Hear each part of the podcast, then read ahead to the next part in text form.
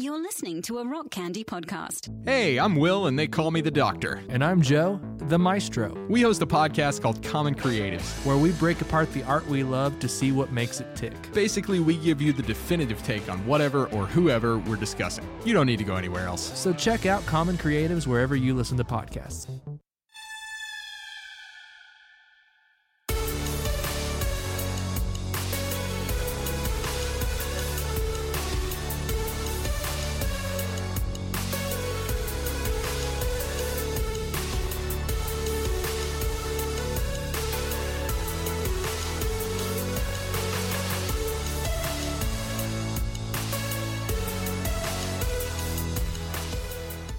This is Sacred Tension, the podcast about the discipline of asking questions. My name is Stephen Bradford Long, and we are here on the Rock Candy Podcast Network. For more shows like this one, go to rockcandyrecordings.com.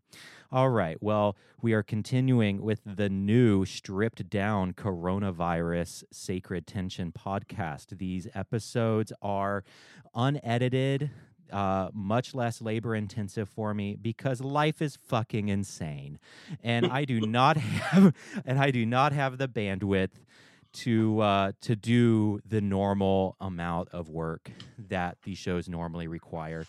So, um, if you hear uh, Rob's cat in the background, if you hear my cat, if you hear my partner watching Joe Bob Briggs in the next room, if uh, Rob confesses to being a necrophile on the show, sorry, that is not being edited out. Um, so, yes, so you better watch yourself. All right. Also, special thanks to my patrons who are my personal lords and saviors. And um, I cannot do this without them. Also, if you become a patron, you get extra content every week. You get my House of Heretics podcast, which Timothy and I uh, talk about random bullshit through the week, religious news. Uh, he is a Christian, I am not. We talk about various uh, religious news. We talk about politics. We talk about all kinds of stuff. Uh, you also get occasional meditations on the tarot from me and other other bits and pieces. Also, by the way, if you're feeling a bit lonely right now, as I think we all are, um, feel feel free to join my Discord community. Um, I the link will be in the show notes, and it's just a bunch of like disgusting deviants, and it's great. It's a lot of fun, and so if you need some people to hang out with, if you need some people to chat with, we have people from all different backgrounds on the Discord server. The uh, the link will be in the show notes, and you are welcome to join us. You can also follow me on Twitter at Stephen B. Long, on Instagram at uh, Stephen Bradford Long, and um, yeah, come come hang out with me. It, and uh, do whatever you can to feel less alone. Okay, so now that I've gotten over that, we're now going to make you feel really fucking bad about using all these platforms. okay, so Rob Larson, he has been on the show before. Um, he is a smart socialist. I'm a stupid socialist. I'm I'm one of those socialists who's like, I don't I don't fucking know how I, I don't fucking know anything. Let's just give people money. But but Rob Larson is actually like one of the people who knows how to do that, and he actually he actually knows shit. So he's uh, the author of Bit Tyrants, um, which is about how absolutely horrifying and disgusting. There he is. He's holding it. Is it really how how many pages is it? By the way, Um, it looks the index 316 quality pages. qual. Yeah, no, it's very well written, and I It's finished a good it. book value. I it is. I finished it two or three days ago, and it is fantastic. Yeah. Um, so, um, hi, Rob. How are you? I'm good, man. How have you been? I'm great. I just got off work, so I'm exhausted. It's it's calmed down quite a bit, as listeners know. I'm I uh, manage a grocery store, and now it is it's gone down to like manageable levels of crazy. So it's like Christmas every single week, is what it's like. So it's it's manageable, but people can't eat out anymore and uh, so they're all cooking now, or they're all trying to bake, or whatever. It's a disaster. Risky, yeah, it's that's- very risky. These people went in with they, they knew the risks they were taking when they rolled the dice. Yes, very much so. baking. so I'm exhausted. So if I seem a bit more loopy during this conversation, that's why. I understand. Um, yeah, and also I'm sorry about the the series of escalatingly terrifying messages that I sent you earlier this week, where, ba- yeah, my partner got sick um, at earlier this week, and we didn't know what it was. It was just like generic symptoms yes, you know, like low fever, aches, headache, a cough maybe. cough, sore throat, you know, things that under normal circumstances Yeah. would be like, oh, this is fine.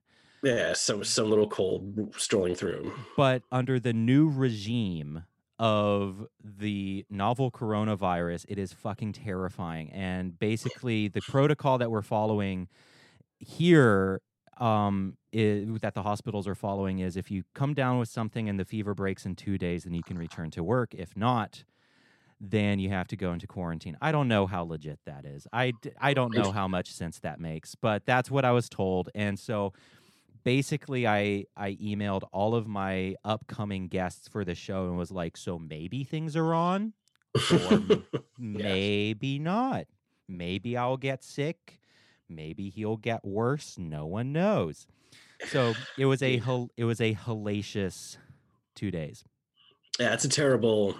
It's a scary, horrifying, evil time. Uh, it totally is and so technology is what's really holding us together right now you know and i was just talking to um, a previous guest on on one of the previous shows like can you imagine going through this time without zoom or without these connecting you know digital companies that that help us stay connected it would be so much worse like imagine going through this in the 90s or early Yeah. 2000s we would have had to read books and and stuff. It would be a totally different experience. it would have been like, disastrous write each other letters and read the word like that is what existed then. Yes, it's true. It's true. It's a totally different experience now. Now we have just as bad habits. They're just mediated through online platforms. Yeah. there you go so you but your book bit tyrants is about how horrifying and abusive each of the main tech companies are and how they pose an existential threat to humanity and so while we are in the midst of this crisis and very much dependent on these um, tech giants. Now is now is you know a lot of people might think this is a very bad time to bring this up but i actually think it's the perfect time because i think it actually reveals just how dependent we are just how enmeshed these technologies have become in our life. And um, so go ahead and tell us some about your work and what you do like what what gives you the qualifications to write this this book why did you write this book Oh yeah. Well, you know, I've been teaching economics for 14 years or something like that. And uh, you know, reading and living the field for many, many years now. And uh a long record of, you know, uh doing an economic analysis of different types, you know, like industrial analysis, like how does this market or that market work? And this is a book that's kind of a book length version of that. And other stuff like I've written about capitalism and the environment and stuff like that. You know, it's a big, complicated economic world out there, so there's a lot to talk about. Um, but that's sort of where I come from. What this book's all about is, yeah, like the biggest companies in the world. And what's interesting right now is the five biggest firms in the world are all these tech platforms. You know, very unusual for the biggest companies in the world to all be from one part of the economy. You know, but right now the biggest firms in the world and the biggest couple are trillion dollar firms. You know, it's uh, Microsoft, Google, Apple, Amazon, and Facebook. Like those five, those five are the, the dominant tech platform companies we call them. You know, when I was young, it was like Walmart, Exxon, Chase Bank, Berkshire Hathaway. You know, but now those five dominate, and it's interesting. You know, uh, these are all what we call platform companies, and what that means is their markets are shaped by something that we call network effects. And in economics, network effects are something we see in certain markets where a product or a service is distributed through a network of some type. And there's lots of examples of this. The clearest one would be something like Facebook or like owning a phone, right? When you have the network effect in a market, it means when someone buys the product, when they start using it, the product becomes more valuable for all the other users, which is weird. But Yeah. if you've got a phone and other people get phones, now there's more people that you can talk to, potentially more parties you can reach in the network. So it gets more useful to you, even though you didn't plan to make other people's phones more useful when you made your purchase. Right. So. The basic idea with network effects is take take the phone lines and you know when phones were first invented invented if you have a phone but no one else is on the phone or no one Great. no one else has a phone then no one call yourself. it Yeah. doesn't it doesn't matter you know develop a split personality and call yourself like like um it like tyler durden in uh in fight club and but as more people join the network then the network becomes more valuable because then you can call more people. And then it becomes very hard to move from that all collectively move from that to another network. So there's that like lock-in effect because everyone you know is on the same network and the more people are on it the more valuable it becomes and so more people join it a quote unquote virtuous cycle. And then you know they call it a virtuous cycle Yes. and so this is what facebook instagram google you you know youtube all of them do but on top of that if i understand your book correctly is that there is overlaid old fashioned capitalist oil baron like economics or railway railway I can't I can't use my words right now. Railway baron economics where they so so it's like on top of this already powerful system are already just gross capitalist you know impulses that the CEOs and companies do. If is that am I understanding that correctly? Indeed, yeah. Like these are all ramifications of that network effect, though. Yeah. So when people get on Facebook, Facebook gets more useful for other people, just like the phones, and so that ends up you. It just makes those markets more prone to being monopolized than all the other markets in our capitalist economy. And bear in mind, most markets in our society are pretty prone to oligopoly or monopoly already. Oligopoly is where you have a couple of giant and firms. and could you also just because I've learned to not assume what people do and don't know, could you define the word monopoly? Yeah. So traditionally, monopoly is where you have one seller of a product. And if you need something, you can only get it from that one single producer, you know. So that's Mm. monopoly historically. And there's all kinds of other phenomena um, that come out of this, but that's the biggest thing. And bear in mind, you know, we have we've had oil, you know, oil monopolies like in the Rockefeller days, and uh, steel and tobacco monopolies. Like we have a long history of that. Markets with the network effect are just more prone to it, even than those other markets, you know. And so, Facebook, for example, is the hugely dominant social networking firm, and the next, of course, most dominant is Instagram, which is also part of Facebook, as people know Right. all these big all these companies in the big five we mentioned a minute ago these trillion dollar companies they're what we call platform companies because when you have a network effect in a market you end up having just this irresistible gravitational attraction where all the users end up on the one network or using the one operating system with microsoft or the one online video sharing service which is youtube network effect dominating effects right? So people go to that platform because it has so many users on it. The presence of all those viewers attracts more video makers the bigger variety of videos attracts more consumers and you get that usually we call it a positive feedback loop rather than the virtuous cycle because that sounds too nice basically like yes. so we try let's Okay, not so- it sound nice So I think a lot of people kind of know the basic dynamics at play here. They're like, yeah, I only watch stuff on YouTube. I only ever buy Apple products or Google products or what have you. Hold on, my cat wants into the office. Just a second.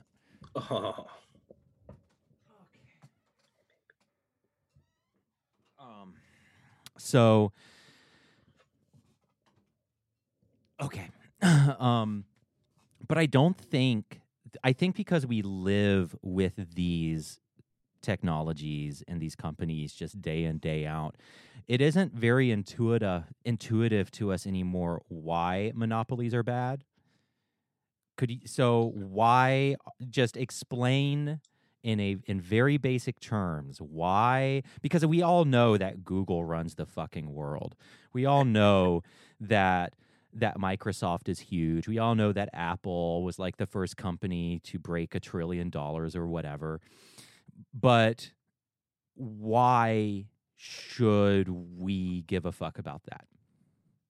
Yeah, right on.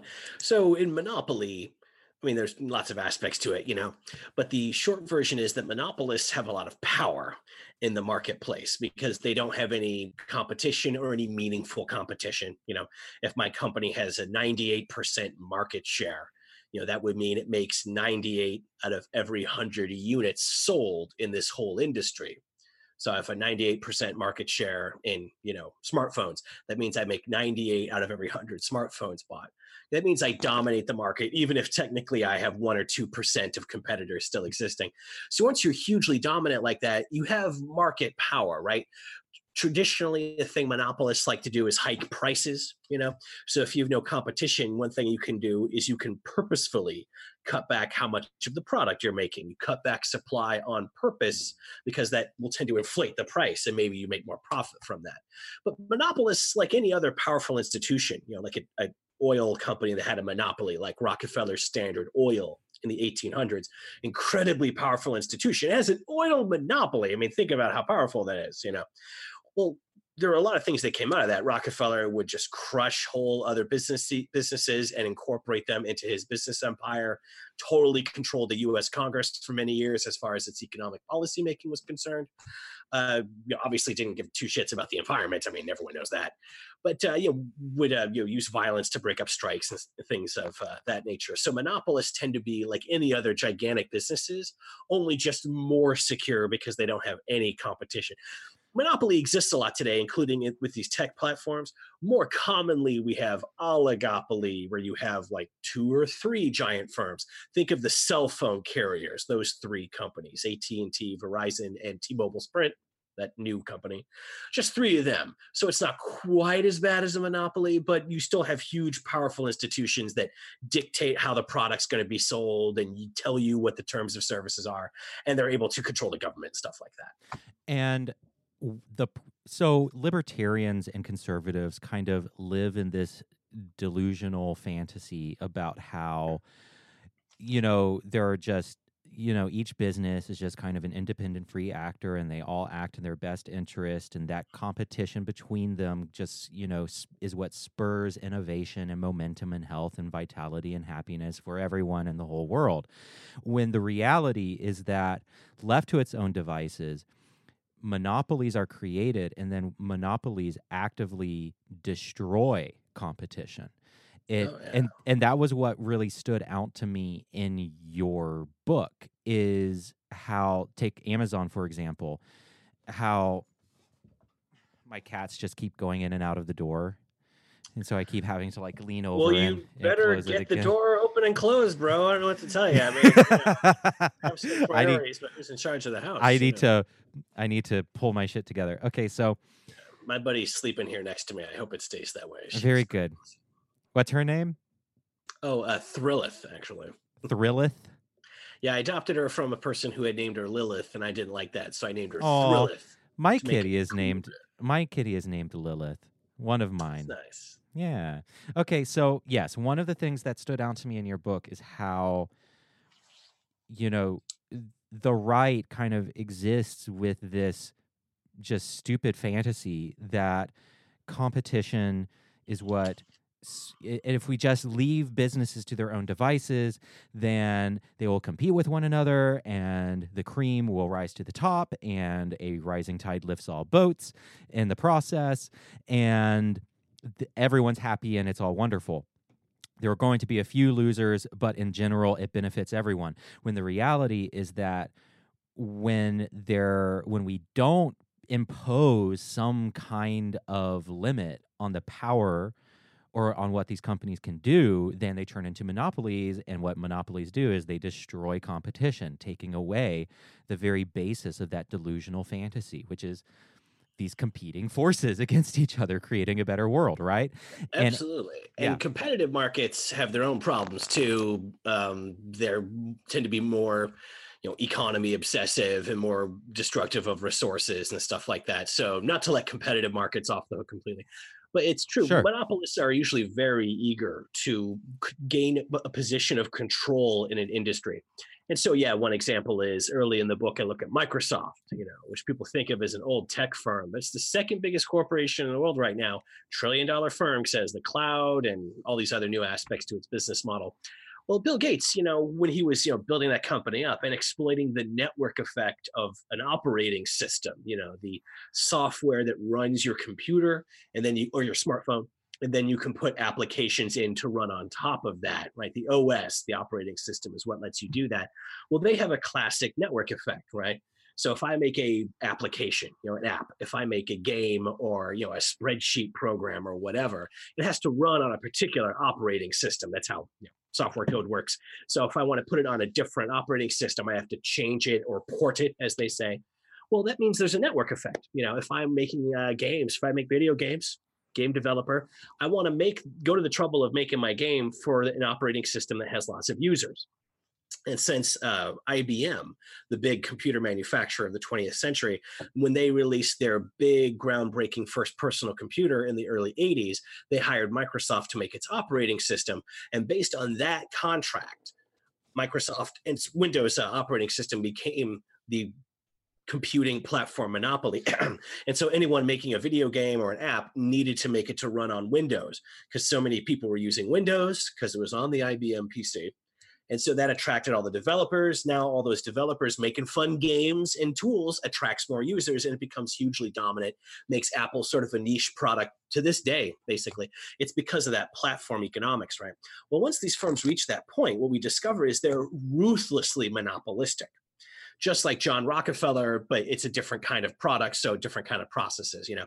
So we have plenty of records of Bill Gates, for example, who now people see as this sweet grandfatherly figure fighting I. I really want to talk about that in a minute. No, by the way. we'll, yeah, we'll circle back to it then. That sounds yeah fine. for sure. But back in this era when he's running, building up his monopolistic business, incredibly ruthless. He's like Rockefeller and talking about you know uh, digital research and other competitors that they had in those early days in the 80s and 90s, and saying we're going to crush this company. We're going to crush Novell's softworking software software uh, networking company.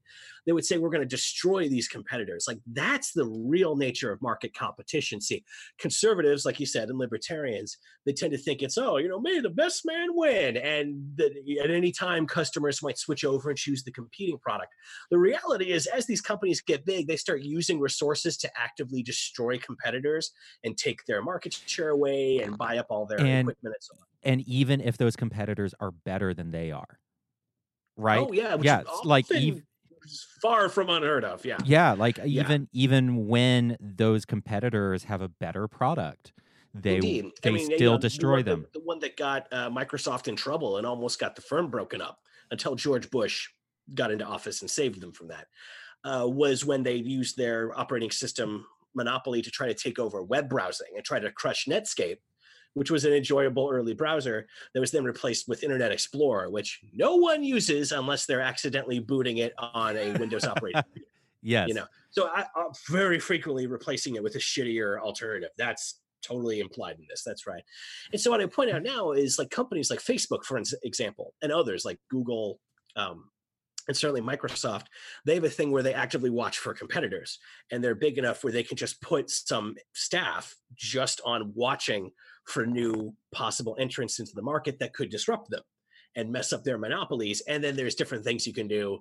You can get people to refuse to do business with them and crush them that way. More often, you just throw a couple million bucks at the founders, dazzle them in the garage where they're developing this threatening software, and just buy it, and then you can use it or whatever you want to do with it. Like Mhm. Microsoft, Facebook uh, have long records of this, and the Wall Street Journal was talking about this with Facebook, and I they unironically said their Facebook's always looking to stop, stop prevent any firm from disrupting them which is kind Yeah. of funny because these guys always talk about how disruptive they are and we're disruptors. But of course, now that I'm big, I want to stop any disruptions because now I'm the big incumbent established Exactly.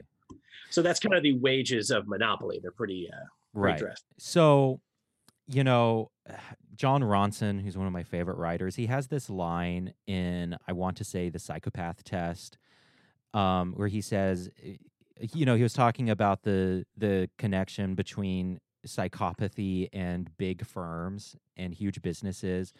Um, and he said, if you want to do true malicious evil, be boring. And I think that that is incredibly true of these organizations because like all of this monopolistic bullshit most people just don't care because it's boring there's something dull i don't know money stuff it's probably you know thrilling to you because you're an economist but Well, uh, well, you know, it's funny. but i don't know does that does that make sense Like they uh, they call economics the dismal science. Like that's a, a cliche term that people use, and people say that to me. They go, "Oh, you're an economist, the dismal science." And I go, "Well, you're half right.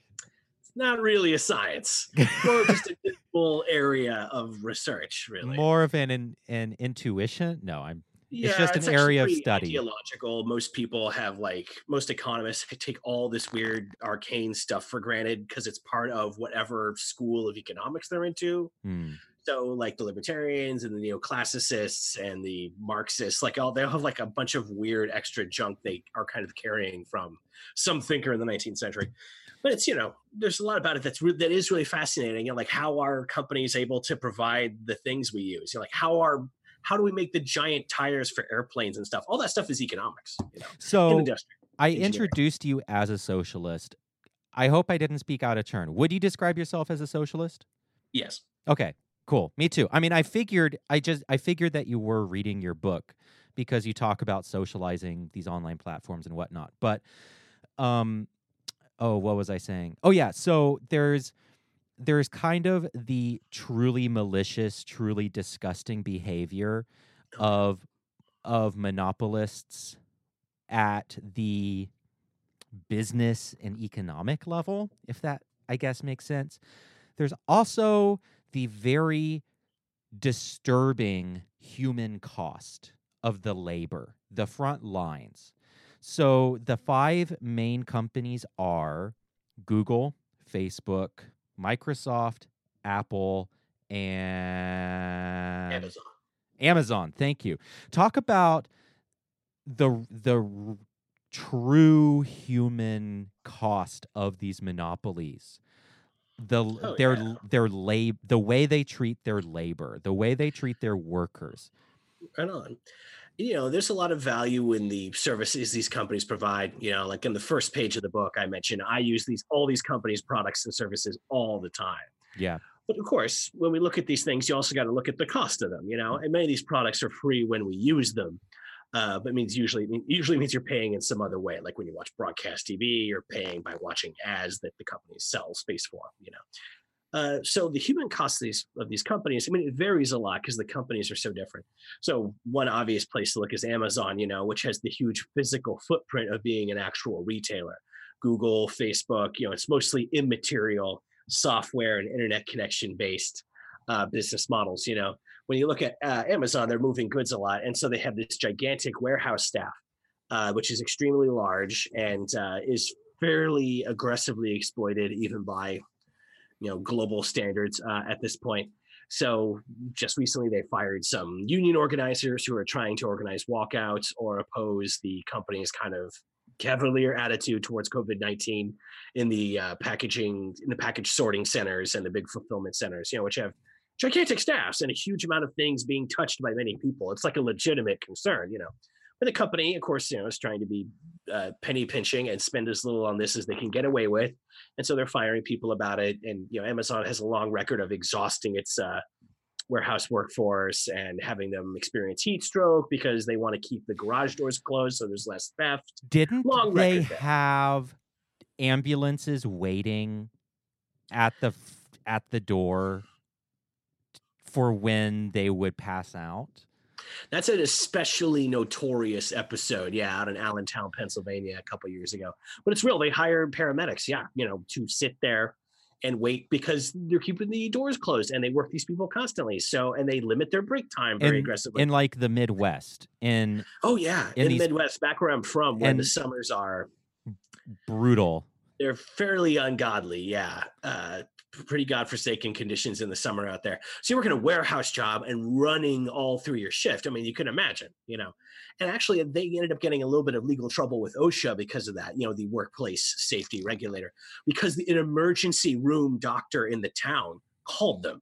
It wasn't a worker calling OSHA and reporting conditions in their workplace. It was some doctor in the city Yeah. going, What the hell is going on with all these Amazon workers coming in with heat stroke and heat stress? What the like they, you know, it's pregnant workers who came in in that condition. So he's like, oh, I'll Yes. call, I'll call OSHA. I don't care. So it's interesting. Like that's Amazon, and they have a long record there. I just wrote an article for Current Affairs that looked at some of Amazon's recent stuff with COVID nineteen. It's kind of Mm. interesting. But there's other ones too. Like one, another example I like is that uh, Facebook and also mainly through YouTube, Google as well. They have fairly large blue collar workforces uh, in their content moderating I was uh, just going to bring this up. This is this is horrifying to me. yeah, it's pretty rough. This, this is about, like yeah. the most fucking dystopian thing in the whole book. That and Amazon. This and Amazon. And the Apple factory. But all of it. All of it was fucking Yeah, dystopian. And I was laying on my couch on my iPhone, reading your book on the Kindle app, listening to music through my AirPods, and just feeling the grossest I think I've ever felt reading a book. It's look, hey, like I say in the book, it's hard to avoid these It- companies. Like exactly. try to not rely on them, especially now in this quarantine environment. It's much worse. They're more powerful now than they were when I wrote the damn yes, book. exactly. The- Okay, the so message, the message is not getting stale. So the so the uh content reviewers, they Yeah. if I understand correctly, what they do Mhm. is when you upload something, they send it to someone in Indonesia or No. no, I read an article about this on Facebook. Yeah, they'll About- use about Indonesian Facebook. and Philippine staff, but they certainly don't do it when you upload video. They do it when it gets flagged by someone. Oh, I got it. Okay. okay. It's like an ocean. But they have but they have like 8 seconds or something to Yeah, these guys, of course, of course, they're being And- worked in some, yeah, super industrialized, uh, super Taylorist manner. So they're, you know, being clocked, and you know, the system controls how long you see it. So when someone flags a YouTube video or you know, uh, or reports a Facebook post or something, like these people have a few seconds to to look at it and then enter a command to make the decision about how to code it or how to reference it and and you're seeing beheadings you're seeing murders you're seeing child soldiers you're seeing sexual attacks and like rape, every rapes and yeah, drug like abuse. heinous hate speech and acts like it's like the worst gig you can possibly And- imagine I mean, I mean really It's a like nonstop switch in the big house like torrent. absurd. it is this nonstop torrent of the worst of humanity every eight seconds. and these, you know, I mean, you're a tip. Bear in mind, these are third-party firms, yeah, and often international contractors. but you yeah, so aren't making you're making pennies doing this. Inc- incredibly small amounts of money to watch the worst that humanity does for the biggest, most profitable firms in the world. It is the accurate. This is capitalism. You know, these firms own the platform, so they're monopolists and oligopolists. They can work individual humans who have to eat every day on some heinous exploitative terms, especially using international, you know, labor relations.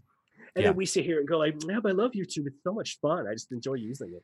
Like, we have so so so little understanding what's going on behind these firms like let alone the technical stuff and i know very little about how software writing works you know i'm interested in the economics of this Yes. industry and how Mm. big and powerful these firms are and what happens when they fight each other which happens with some regularity like that's the part about this that's kind of juicy and that your listeners might get a kick out of this it's like learning all the incredible tyranny inside these companies and just like how even the executives are bullied by the ceos and the environmental aspects. I have a whole section on the labor records of each of these giant bastards. It's I mean, obviously I find it to be pretty juicy. Um, Oh, I found it fast. I I read the book in about three or four days. I I was riveted. I loved the book. I thought it was fascinating. I'm also, yeah, it was it was very well written. I was very impressed, and you're a great writer. I really appreciate it.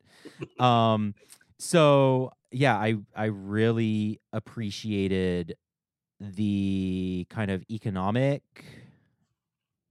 you know insight that you brought to it because that is something that I'm very stupid on. I do I do not understand that at all, but I'm also fascinated by tech. I'm fascinated by kind of the world of of technology. And um so yeah, it, and kind of marrying that with socialism, it was just great. I really found it a very riveting read. So I hope everyone goes and buys the book. And um great. I'm really glad you got a kick out of it. I did very much so. So, um, and then one more example that I want to hit on of the very real cost of these platforms on their workers: the uh, suicide strikes at the Foxconn factories in China, which uh, make iPhones. And these workers, and you you chronicle all of this in your book. These they they started putting up suicide nets on the buildings so because they were getting so many suicides um, in these horrific conditions and then these workers were able to actually push some demands by threatening a mass suicide which is a horrific and b metal as fuck Yeah, it's pretty. It's pretty serious. Uh, and suicide strike is just a term I used in the book because I never, I wasn't, I can only, can only think of a tiny number of cases like. this. right But yeah, we're talking about conditions. Yeah, and the Foxconn plants, right? Yeah, the ones in mainland China that assemble all the cool ass chips made in America and Korea and Japan, all the fancy components and the screens, and put them together into the final product and package them, which is you know a huge amount of very precise work. So much in these tiny little toys we have. It's incredible. So they make all these, you know, very valuable little toys we spent and tools that we spend so much on. But the conditions where these guys work, you know, this this workforce is employed, it's pretty uh, heinous. And by now, you know, like this story has kind of hit the public. People have heard that there are pretty horrible conditions there. Maybe they care about it, maybe they don't. What was true, what was happening is in these worker dormitories associated with these huge production installations in China, these workers would throw themselves off frequently because the horrifying conditions and of course the terrible pay and everything else and it would get to the point where some of these dormitories were surrounded at the top level by a mesh net yeah around the roof so these workers wouldn't be able to throw themselves off because it was so prevalent and then large groups of workers started saying we're all going to throw ourselves off we don't do this and they were able to get yeah like pay and other and incredible. concessions which is pretty crazy yeah I mean, it's it's That's- I mean- incredibly horrifying. I mean, it's again, this is capital. It shouldn't come to the point that the workers are threatening to throw themselves to their deaths. Like that is. Is there any way we could have worker compensation that doesn't rely on suicide threats? Like that would be great. But this is the exploitative global capitalism structure, and of course we see this in many industries and across across electronics. That's not unique to Apple. Samsung's course. phones are often made in the exact same factories. of you know? course. it's across the industry. Even though again we have an oligopoly with a couple of uh, giant makers involved. Define oligopoly. Yeah, again, that's where you've got that small number of very big firms. Got it, So if yes. there's one company, it's a monopoly. Cell phone carriers, where we have three, that's the oligopoly. oligopoly, and then you use the word duopoly, which is like Samsung and Apple, kind yeah, of. Yeah, that's an oligopoly with just the two. with just the two. Okay, got it. So, okay, so one of the themes that you hit on that I found particularly interesting, and just to give some personal history here, I worshipped at the altar of these m- mythologized uh, CEOs and totally believed, as with everyone else, because it's just the culture we live in. It is, you know, we we believe in the benevolent billionaire. We believe, yeah, we believe in this myth of the benevolent billionaire and the the genius billionaire. Uh, kind of based on Steve Jobs and Gates and Bezos and all of and uh, Schmidt and you know the founders of Google and and what have you. So, a they're disgusting shit gibbons who are like abortions of the cosmos and shouldn't exist. They're they're like they're like being billionaire. Being a billionaire is a state of being that by its nature should not exist and just makes you a disgusting evil mutation of a human being and like by its nature turns you into this this disgusting shit gibbon like they should not exist. Like they are they're like you know monsters from resident evil that should just be shot on sight uh, because they just destroy everything they come across. Is ha- now how i see billionaires. Uh, I still got it. I'm still able to, yeah, make people not sympathize with them. you do. Is you if you do. look at these guys, and this isn't really something I particularly anticipated when I started the book. Like I, you know, mainly writing about the companies. To me, the whichever particular douchebag is in charge of them this week is a sort of partially a secondary issue.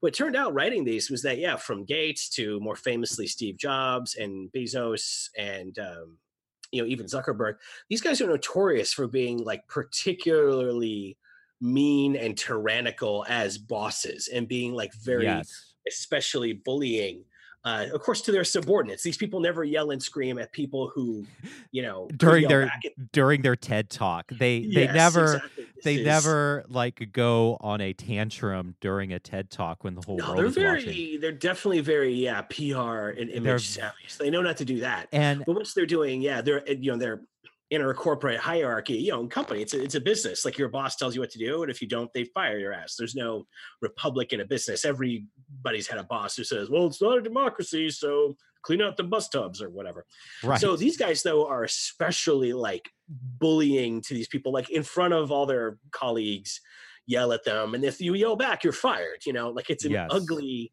It's a pretty ugly thing. It just turned out that every one of these CEOs does it, so it became a theme of the book without me even planning it. Like it just emerged naturally that that's the case. and And so Jeff Bezos Yes. and Steve Jobs are kind of especially famous for humiliating their uh, subordinates in front of others. But it's pretty common. And um, you know, again, I just a couple days ago I was debating a libertarian from the Ayn Rand Institute.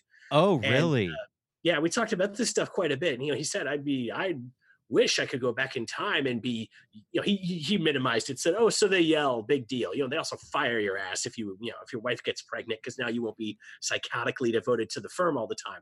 We said i'd like to Hmm. go and be yelled at by steve jobs to be yelled at by a genius like that. It's like a strange way of looking at it but it's just not recognizing the hierarchy that exists within these businesses like and- their internal tyrannies and uh, and the that and the effects of abuse yeah i mean you know, the the, the effect psychological effects of of having you know some disgusting billionaire like screaming at you whenever you go to work the the uh, the power differential of having someone that mighty who Yeah. who who literally has you know your entire livelihood in the palm of their hand and using that to victimize you i mean it the uh, it, i am stunned that he said that i shouldn't be your the your friend quote unquote who you were debating from the Ayn Rand Oh, yeah, I mean yeah. I'm I'm stunned I shouldn't be stunned but I'm just stunned you that should you should not be stunned. I- People are I very know. pro hierarchy. I'm still so naive.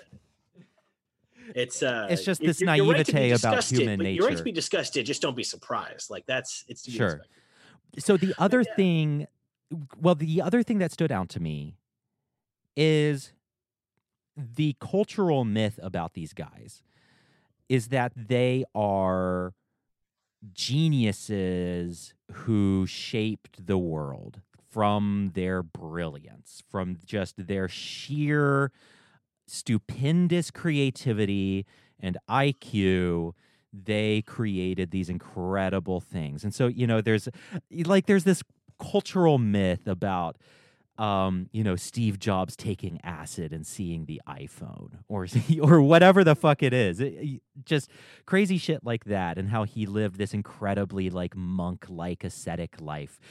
And have you heard any of that? Have you? Uh, I try to avoid like Okay, the good. most nakedly worshipful writing about these guys. Like I read some of Walter Isaacson's big Steve Jobs biography that everyone refers to. I'm mostly interested in the companies, and you get you learned so much about these CEOs just by reading about the company because Of they're course. the ones like them and building them up for it's so long. built in their There's image. so much coverage of these guys. Yeah, that's just naked, undisguised ass kissery and they're geniuses. And maybe he screams at you, but it's because he's brilliant. It's Un- just like abusive daddy accepting. It's like a creepy, It's very creepy. thing. Yeah. And But these guys Elon aren't supposed to be Musk, geniuses. Very commonly, they're actually like fuck ups in the firm, like Steve Jobs. I mean, it's like seen he's we that's exactly it. we think of him as a tech genius. You know, like he's the capitalist genius that people talk about now, except maybe Elon Musk. We can also talk about that idiot. But Steve Jobs, like every every major decision he made with the firm was a disaster, and he has he had very limited role in designing even the iPod, let alone the iPhones. Like Jony Ive and the other huge band of uh, industrial engineers and designers at Apple that did all the work there from the Mm. you know iMac computers where they made their comeback all the way up to you know the end of uh, Jobs' tenure. And like Jobs, you know, the big thing is Jobs. I talk about this a lot in the chapter. We should talk about it a little. Like Jobs is a good example. Several of these CEO billionaires knew at the beginning of their businesses that there was a network effect they could exploit, and they could become a platform and set these technical standards and have total utter monopolies as they do now. Gates So was like very and Bill Gates deliberate were- about that. They're on the record, yeah, as knowing it very early in their business, way before they became gigantic and Hmm. all controlling, that that would happen. But Steve Jobs, I like because he's so dumb. He didn't understand network effects and platforms at all, to the extent that he blew it two times. You know, Yes. so when Microsoft was becoming the operating system monopolist because it had the big audience from being on the IBM PC, so all these programmers made programs for it, which attracted more users, and you get that positive feedback.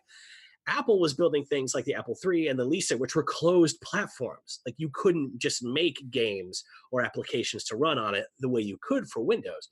So by limiting how many app, so all the applications had to be like custom made. So by limiting how many applications they had, they made it a lot less useful than other open computing systems like Windows or the earlier Apple II, which was open. That was a big change. That's Jobs wanted. That was his thing. The two from the three was to close the platform. That's why Windows is dominant today on PCs to to this time, is because Jobs Yeah. made that idiotic decision of not understanding how platforms work. But then in 2006, when they unleashed, the, when they uh, you know in 2007 when they released the iPhone, he made the mistake again rather than having an open platform that you can make games for, which is what Android has now, Google's Android operating system, which most of the phones run on. Yeah. When you released the iPhone, it was you couldn't make a program for it. You know, Google, Apple had to like approach you. Now they have the App Store, which you can uh, make some applications for, but they have a million criteria and they often reject people and don't explain why and so on. But like that's why Android phones ran off with the smartphone market in the 2000s. So Jobs is actually like, what a genius. You know, this guy was just saying this to me this week. He's actually like a conspicuous fuck up because he blew it two times. He could have learned his lesson. He had a second chance because they were first to market with mobile with the iPhone, and he fucked it up again. So whereas Zuckerberg or Gates knew what they were doing, and they kept their their software open and to the point where they could build up platforms and become huge. So it's amazing watching It's- someone being called a genius and being just yeah, like the visual, black wearing, turtleneck having, jeans wearing, cool CEO archetype to this day. He's actually Uh-huh. a conspicuous fuck up idiot compared to his other colleagues. It amazes me. it's it's incredible and also gates failed to take the internet seriously Yeah, he has his own fuck up, and yeah, all the way through the '90s. Yeah. like when the internet was even, you which know, was after being which was developed in the public why sector by the military and the universities for years. Once it was even becoming a commercial product with a lot of people using it, he still like refused to like acknowledge it had potential, or that it, it only started caring once it became possible for operating syst- browsers to like replace operating systems, which kind of happens now on Google Google's Chromebooks. You basically run the whole thing through the Chrome browser. That basically is the operating system. So that Mm-hmm. shows that it could work. Only then did he care and try to take it over, and then end up getting in legal trouble and stuff like that. Right and yeah and that's why microsoft was so late to the game with mobile. Um rob is grabbing his cat very good. Let's see her. She's very pretty very pretty tortoiseshell kitty. There you go. very nice. She's very brave. awesome. Um yeah so i think another really important element to discuss here is that these guys they didn't invent anything especially jobs. They took equipment or they they took innovations that were invented in the public sector that were um, in, invented by the military, by DARPA, or by um, I'm being very distracted by the gorgeous cat that's on screen right now. She's very sweet. Um, uh, but invented by the university system. They took that they they and then they stole it. basically, or they copied it. Uh, they didn't invent any of it, like the Windows system, the the Windows operating system. They like Gates or and Jobs. They saw that in a university. So you know the whole story about that and then they copied it same with the iphone and the touch technology they took that from a university or military whatever so even the stuff that they claim to have invented they didn't fucking invent It's true. And when you get into this, what you discover is that the large balance of the technology involved in this, from the you know, from the services provided by the platforms themselves to the guts of your phones, all the way to the internet itself, which is what all these fancy apps need to run on, of course, is that uh, being online enabled. They all come from the public sector, you know. So yeah, like people like I like to point out, you know, the internet the internetwork that connects all the networks in the world so you can access everything. The internet you know the internet's original name was darpanet because it was developed by darpa the defense advanced research projects administration which is the pentagon's research arm you know. Right. And it, it along with some of the computer forward university campuses were the forces for decades in the 50s and 60s and 70s and 80s pouring money into computerized research to meet pentagon data crunching uh, needs but also to meet uh, corporate uh, you know, data storage and computation needs. And it was only that that public sector research leadership that led to the drive to get these computers all to be able to talk to each other so that we could share data sets among scientists and so the pentagon could have a nuclear war uh, survivable network and also for counterinsurgency and data collection uh, under the cia's auspices who were very interested in this whole process of course. And so Mm. that's the history of the internet. And by the 90s it was working well enough to where it could be privatized. And even then companies only like sort of expanded the high speed bandwidth service of today out from the university campuses which are sort of natural nuclei of users again at the public expense. So that's the internet. If you look at like the fancy guts of the smartphone which again is really what they take credit for more than anything else is yeah but they make the phones. Well the other gps comes from the military uh, you know, a bunch of the battery elements come from the Department of Energy. Like that screen, like the, the multi-touch screen interface, which is like the one of the definitive features of this, is you can do so much just by touching the screen. The thing was developed at CERN, like the European Particle Collider uh, facility, so that they could have a way of running this giant, confusing, super colliding uh, computerized magnet system in a way that didn't require them to remember everything. You could access it with this little device we invented for that purpose. And it's true, like a lot of the um, glass features that we're talking about like the military tried to get like companies to take an interest in it and they wouldn't take it on you know at&t passed at managing the internet for the pentagon in the 1980s you know like they, the market firms specifically said we don't want this Ugh. even after you the government you know basically through our parents generations taxes paid to develop this stuff you know we're not going to take it on. It could disrupt phone service. I'm not going to take that risk. It's ridiculous. Mm-hmm. And even the firms themselves like google's original web address was not google.com it was google.stanford.edu it's developed on some research campus where they're freed from the week by week pressure to return money to investors and keep a stock price up can gradually develop some fun valuable thing like google search engine which refines its searches with every search that you do. So it has a Yeah. network effect. More users makes it more useful just like your phone and facebook does. It also means we have a near monopoly on that like google is like fairly dominant especially a mobile search.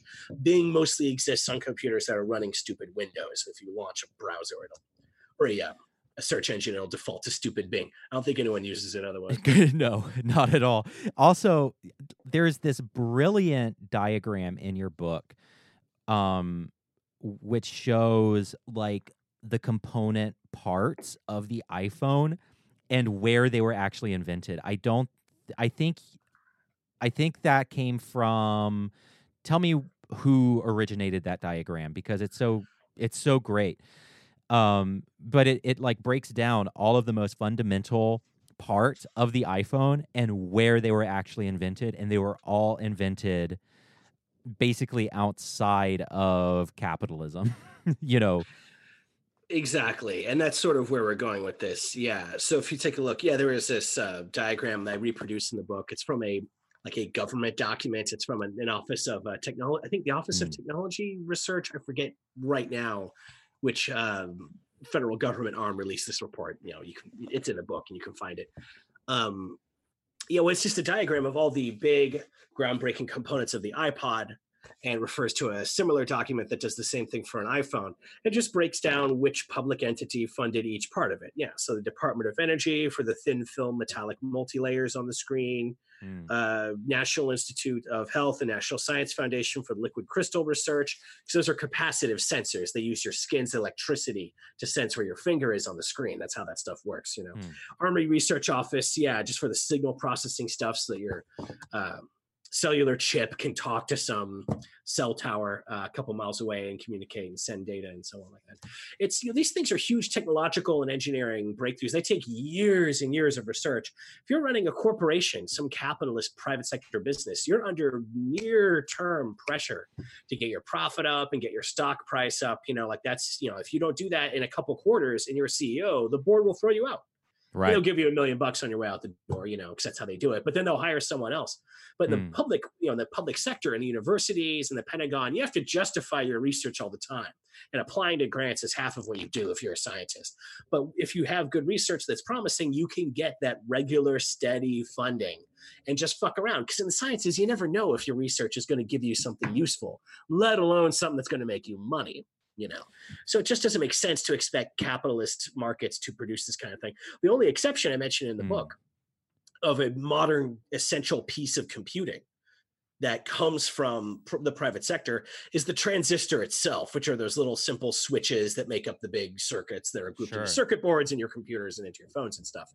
Well, that transistor was developed by uh, AT&T under its famous research uh, entity Bell Labs, which people may have heard of, probably our parents' generation will remember that. But that's back when AT&T was a monopoly yes. back when they had a phone monopoly. So there's no competition. So they were immune to that month, week by week, keep your stock price up pressure. Once they lost, we're breaking. The Justice Department uh, broke up AT and T in 1981, I believe. Since then, they got rid of that research. So now we have competitors. We're not going to put money into this fundamental research. Let the government do it. But it amazes me. That's the big thing that people use to justify these tech companies and their antics. Don't let people get away with that. They didn't develop this technology. It's all on the record and the record is the opposite of what they say. It was public it's, sector research. It's the opposite of the you know Iron Man esque yeah. mythology. Uh, so to to review, one, these companies are gigantic, disgusting monopolies that do evil, evil, creepy, shady shit.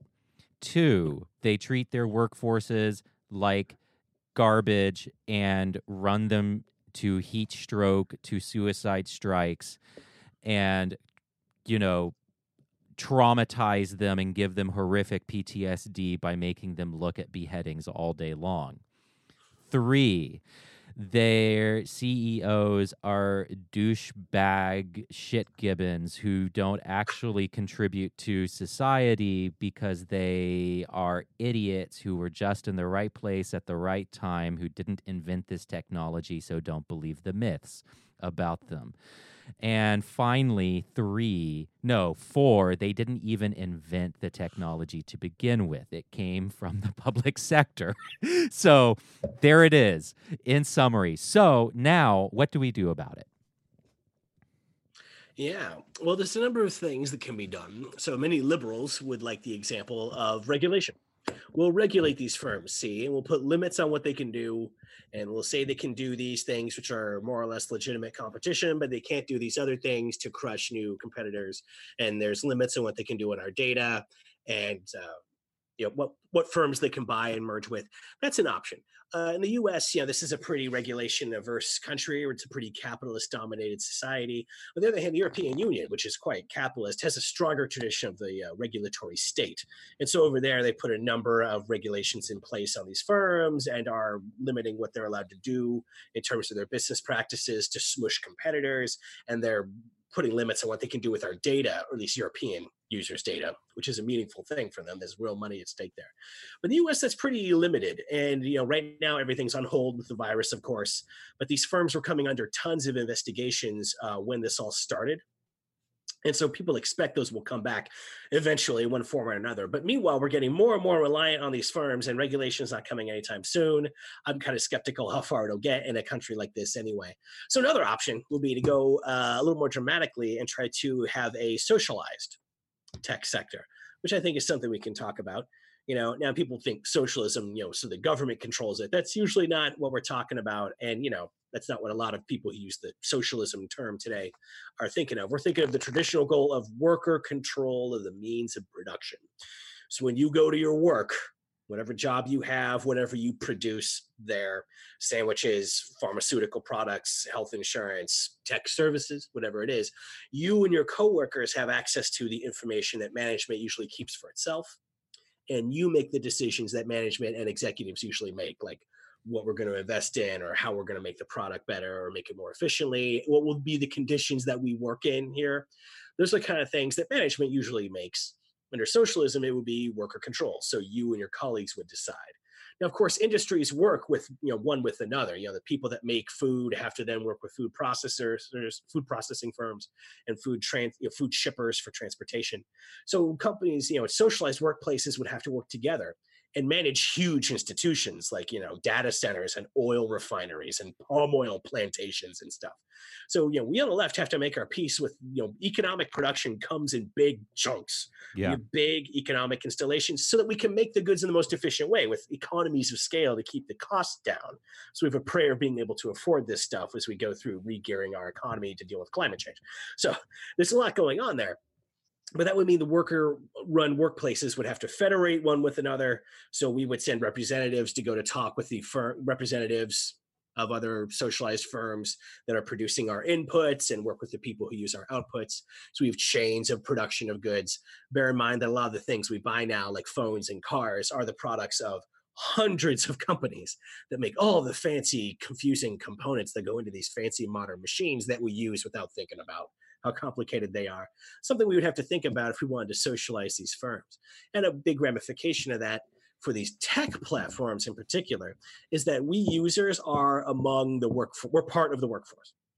We're the ones who make the Facebook posts. We're the ones who make the YouTube videos. We're the ones who make the websites for Google to index in the first place. You know, if you tweet, so we're part of that workforce. Our organization and articulating with the organized workforces of these firms would be like that would be the decision making entity under a socialized tech industry. And right now, tech is trying to organize like that was happening before this disease kicked off. Like Google workers are doing walkouts over developing AI for the Pentagon, and these Amazon Mm. workers are going on strike over COVID 19 safety conditions in the Amazon plants. Like there's a labor movement happening in tech, and I'm in touch with it myself. I'm happy to say that the uh, Communication Workers of America, that national union, which includes a lot of people in tech and a lot of software coders and uh, platform workers there, are uh, using my book in the organizing that they do, that's which I'm very awesome. proud of. You know, That's yeah, that's very cool. I'm, I'm happy about that. You should be Uh, and I was very much so. touch with those guys. It's hard work, and these firms fight unions just like the traditional old economy does. These guys Mhm. did to build their platforms up become corporations rather than you know NGOs or something. But to build up and to make their YouTube video load time so fast and to make you know Apple smartphones efficiently, like these companies have to raise cash to do that. And it's a capitalist society. So what you do that is by incorporating and having an IPO and having people give you about a bunch of money that you use to scale the firm up and get big. You know, so they became capitalists because it's a capitalist society. The research came from the public sector, and I don't see why we shouldn't bring it back under public auspices by socializing these giant platform bastards and not let them push around their workforces and hoard our data anymore. Well, you know, and there's this other aspect to it, which is all of the free speech concerns about like when when um oh screaming fat man conspiracy theorist Alex, Jones? Jones, yes. when he was banned from all of the major platforms, there was this this massive panic over that. And um and I I had two thoughts watching that whole thing. Like, yeah, this is worrying. Two, I'm happy he's gone, but yes, it's worrying. Um but also this is the this is like the least Orwellian shit that these companies have done to us, pulling Alex Jones from all the major platforms, that is the least Orwellian thing that they have done to us. They spy on us, they collect our data, they they manipulate us, they manipulate our speech, they manipulate our voting, they manipulate our buying choices, our preferences. They they manipulate our mood. First, kicking off Alex Jones is the least fucking Orwellian thing that they've done. It's not, you know, it sets a scary precedent, but they were already evil before they did that. And B, there's a really simple way to resolve the worries about free speech. Just make it public and make it a utility. And then these worries of sp- about free speech would would be more easily resolved. It's true. And yeah, like the Alex Jones moment was a big watershed because a lot of us were like, yeah, well, that lying evil scumbag, well, you know, he's getting what he deserved. And I will say, Alex Jones, like usually, you know, way before these tech platforms had to make the call, back you know the 20th century days of just TV network media, the traditional line was incitement to violence. You know, if someone says you know, people are evil scumbags, they get to say that. But if they say they're evil scumbags and we should go over there and lynch them, like okay, now you're trying to get people to kill Yes. someone. Now you've crossed a clear line. And it was like a there's problems with that, but it's like a clear line that's useful to us. We have some standard. Like Alex Jones, I think you can make a very good case cross that line a number of times Yes. releasing the personal information of like the parents of Sandy Hook shooting victims. Um, you know, like and on screen all the time, he would like talk about guys, uh, you know, like uh, stupid uh, Robert Mueller, who everyone idiotically thought was going to make Trump go away for us. Say someone's got to do something about him, and he would like pantomime shooting a rifle. yes. I remember that specifically went to them, and they're like, "No, you know, that's not incitement. We're that's not it's not quite there." And I was like, "Come on!" Like that to Or- me is like, rel- I feel like that's where the line is. Like, I, I feel the same way. where the, the line is. So we yes, he panted. Then pantomimed. Yes. eventually they changed their mind and did get rid of him. So to me, like there is justification for that. But getting taking these people off platforms, I think sometimes just makes them more prominent. Yes. It certainly makes the people who already like them think that they're being see Facebook's part of the deep state conspiracy to stop the Well- white man from controlling his American country. You know, like all this insane What- shit gets what people say that shit. So I'm the point is it shouldn't be Facebook and Google's choice. Like if someone's going to be in charge of who gets the platform, it shouldn't be these privately traded corporations yes. run by douchebags who used our parents' tax dollars to you develop technology that they now monopolize and sell our data off to advertisers. Like it's a pretty ugly scenario. That's it that's it exactly. ones who are making Be- because important. what and maybe this is just me having you know being a american and you know being out here in north carolina on my faggot ranch surrounded by cows and just being very um you know freedom etc but what worries me is that I think that we are in a new, unprecedented place in history with these platforms where a private company has become the public square hmm. and in such a way that we don't even realize it. In such a way and eh, to a degree that the public square could never be. The public square never you know you know never recorded your t- your skin tones or when you connected with or or you know spied on when you went to coffee with that you know when your phones you know met in a coffee shop and then where you went afterwards or you know what what mood you're in. The public square never did that and we never know what it's doing. We we we never know what these companies are gathering and collecting and what they're doing with it and now they're they are private companies that have now come to be the public square and the only thing keeping them from the the only thing that inspired them to ban Alex Jones and inspires them to say not ban me or the other podcasters is some vague um principle that doesn't seem very well defined and it's up to these gigantic corporations. Does th- I don't know. Are you are you tracking? Are you following me? Whereas if it were enshrined in law rather than just what these companies feel is right, I don't know.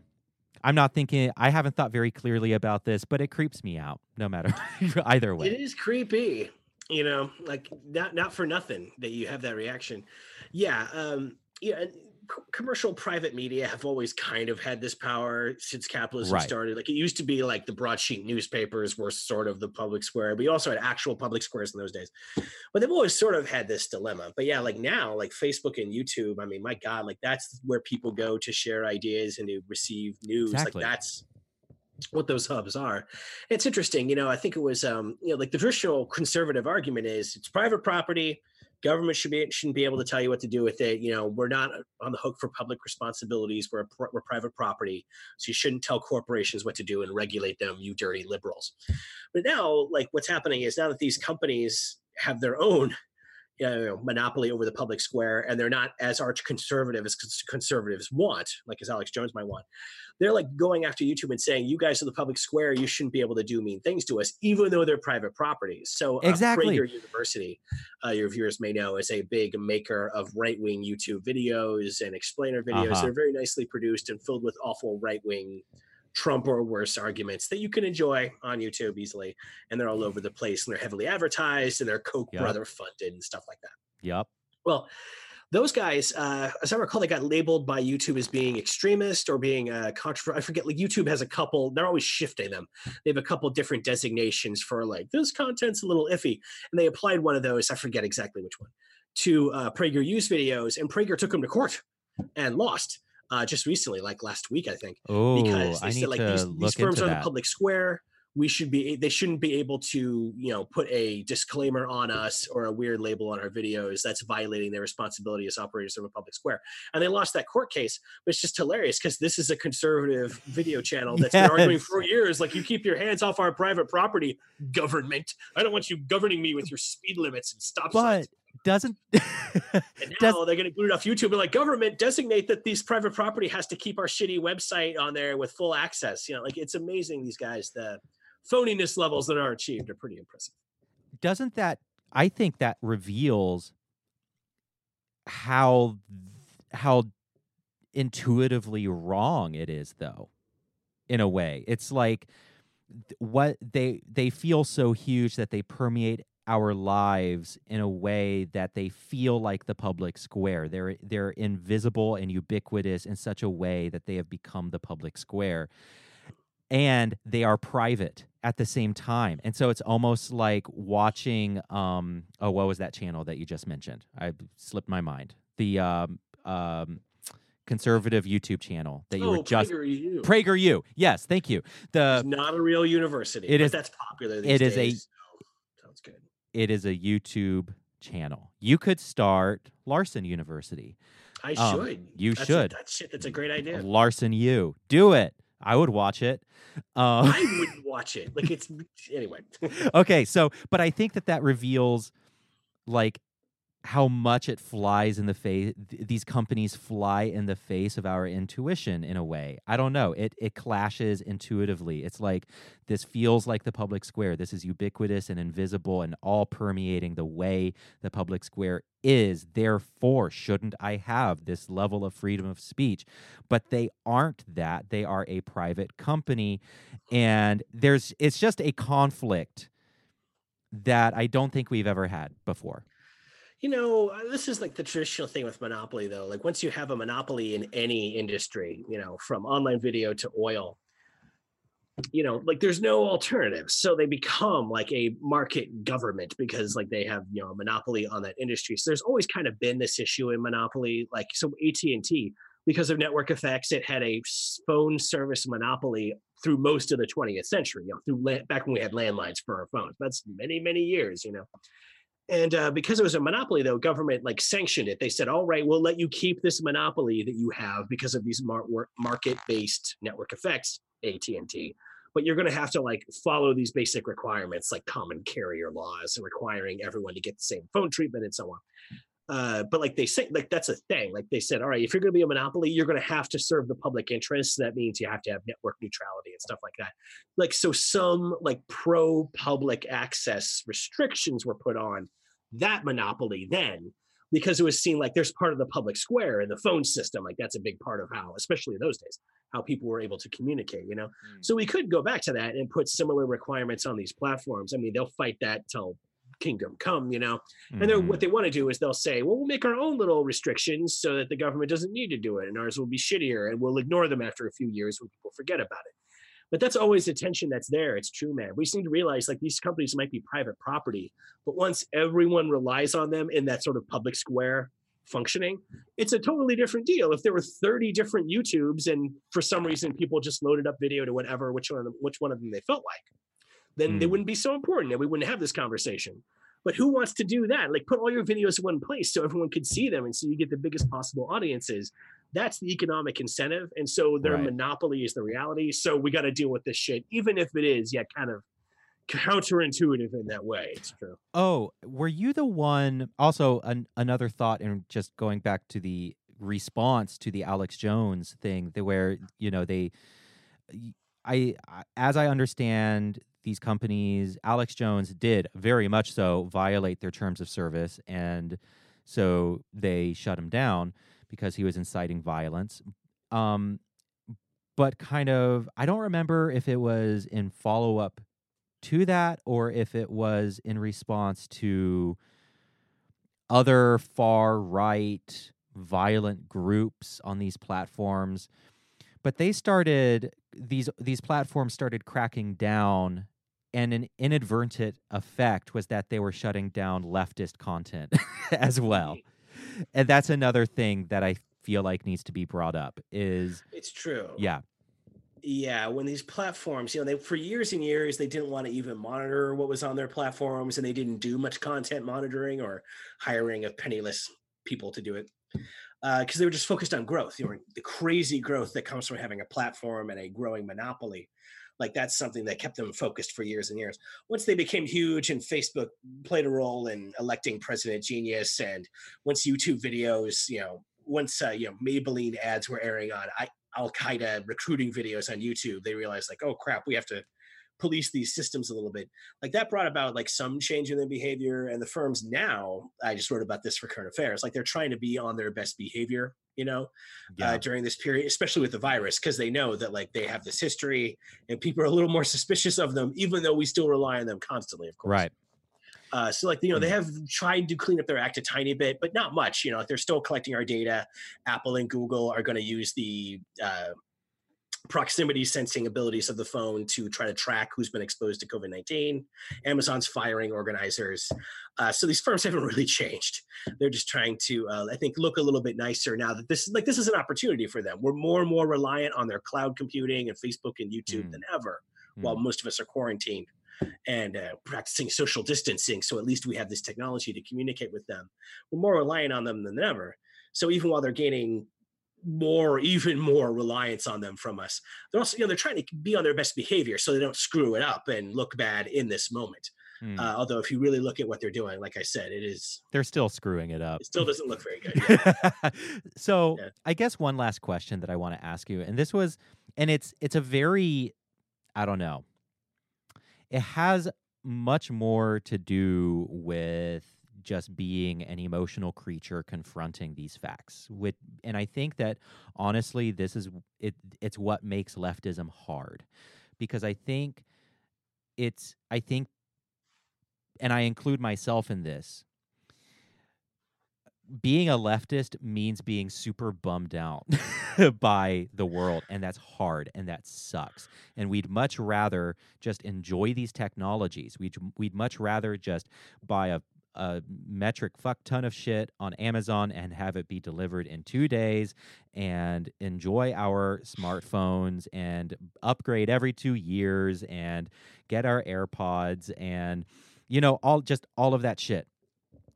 And we we are very uncomfortable with confronting the dark facts beneath it but we have to and i think that's that's one thing that works against leftism honestly is this human impulse to just not want to deal with it. It means being angry and it means being depressed and it means being um really really bummed out about the state of the world and that's the way it should be because that's how we start change you know it, it, it starts with that anger and i guess the question becomes we are reliant on these technologies and they are good the technology itself is good so how do you emotionally navigate relying on these technologies while also being aware of just how disgusting the companies are that produce them.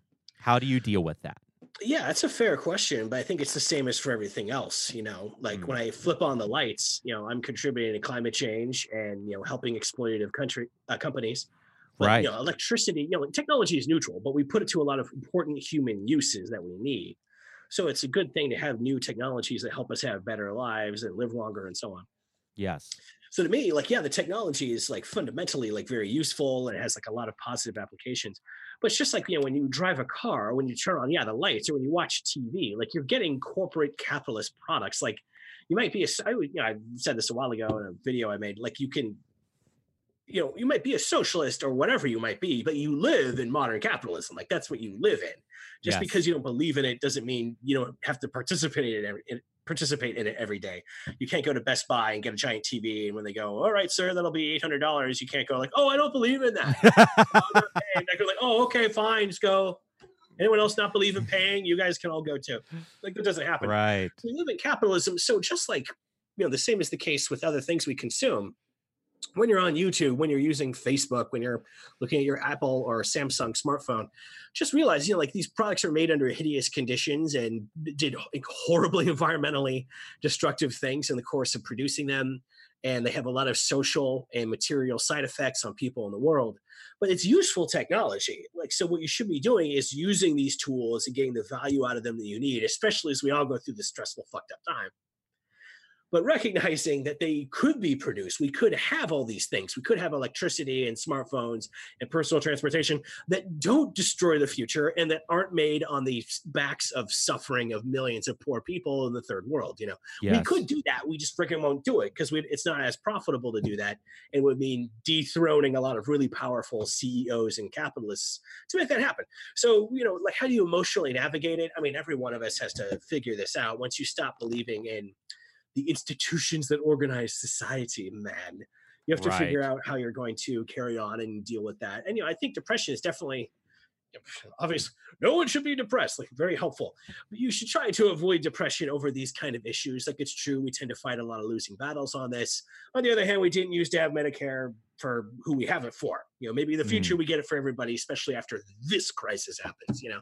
We used to have nothing guaranteed. We used to have no social safety net. We used to be much poorer. Like now we've made changes you know like we had a black president we might get a woman in there one day who knows? Like these things are strides that are happening even as we take steps back with horrible crypto fascist movements in the world.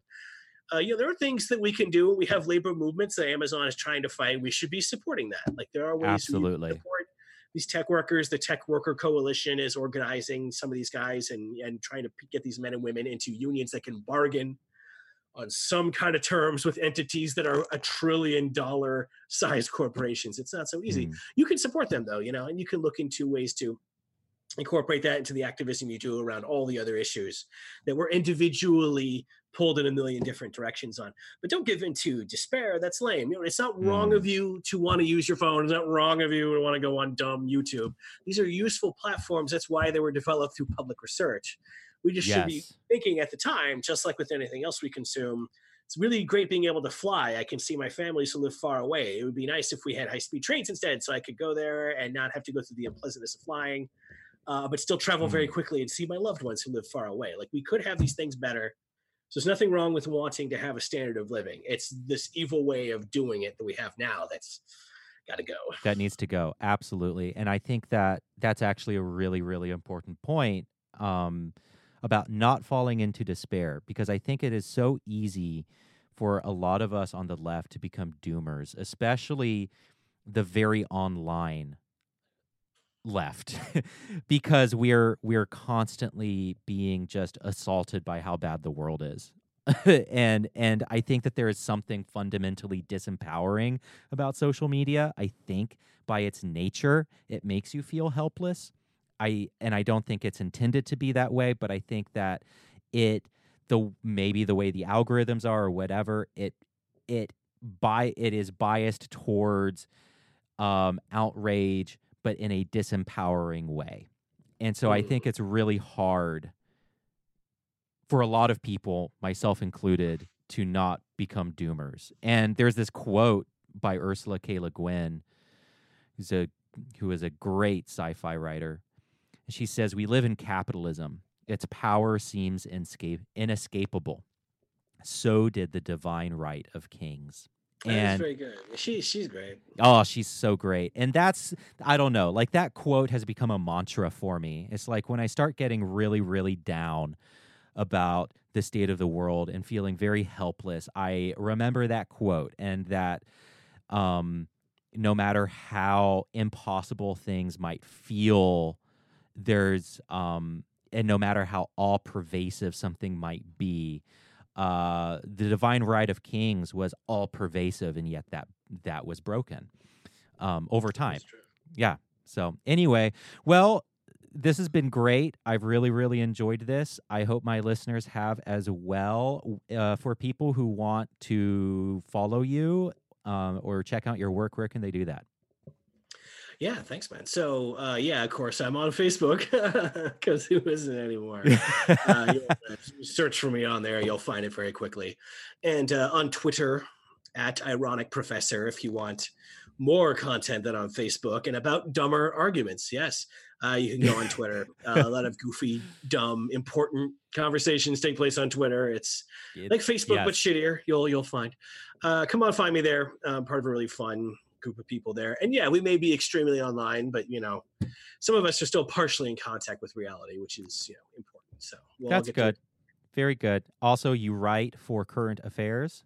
Um, so everyone go check out Current Affairs. I will link your article if I remember to. I make no promises, but I will try to remember to link your article. Also, everyone should be reading Current Affairs anyway. They're they're the fucking best.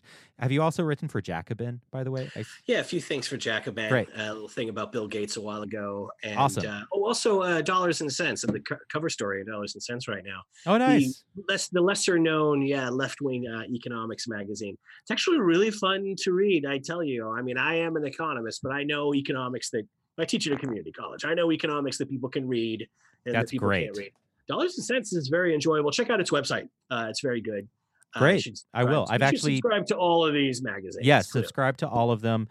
Um, I've never heard it was called. It's called Dollars and Sense. That's right dollars and sense like common sense Right. Yeah, you love them. Like very good. Uh, you know, Nice. public sector and leftist economics. Uh, they've been chugging along since the '70s or something like that. Like they're Oh, very nice. uh, long-standing, little little obscure econ journal. Very, very, very good. Great. All right. Well, everyone, go uh, follow Rob on Twitter and Facebook and uh, read his stuff on Jacobin, Dollars and Sense, and um, oh, what was the other one? Current Affairs. Also, everyone go read Bit Tyrants. It is fantastic. Go buy it from Amazon, I guess.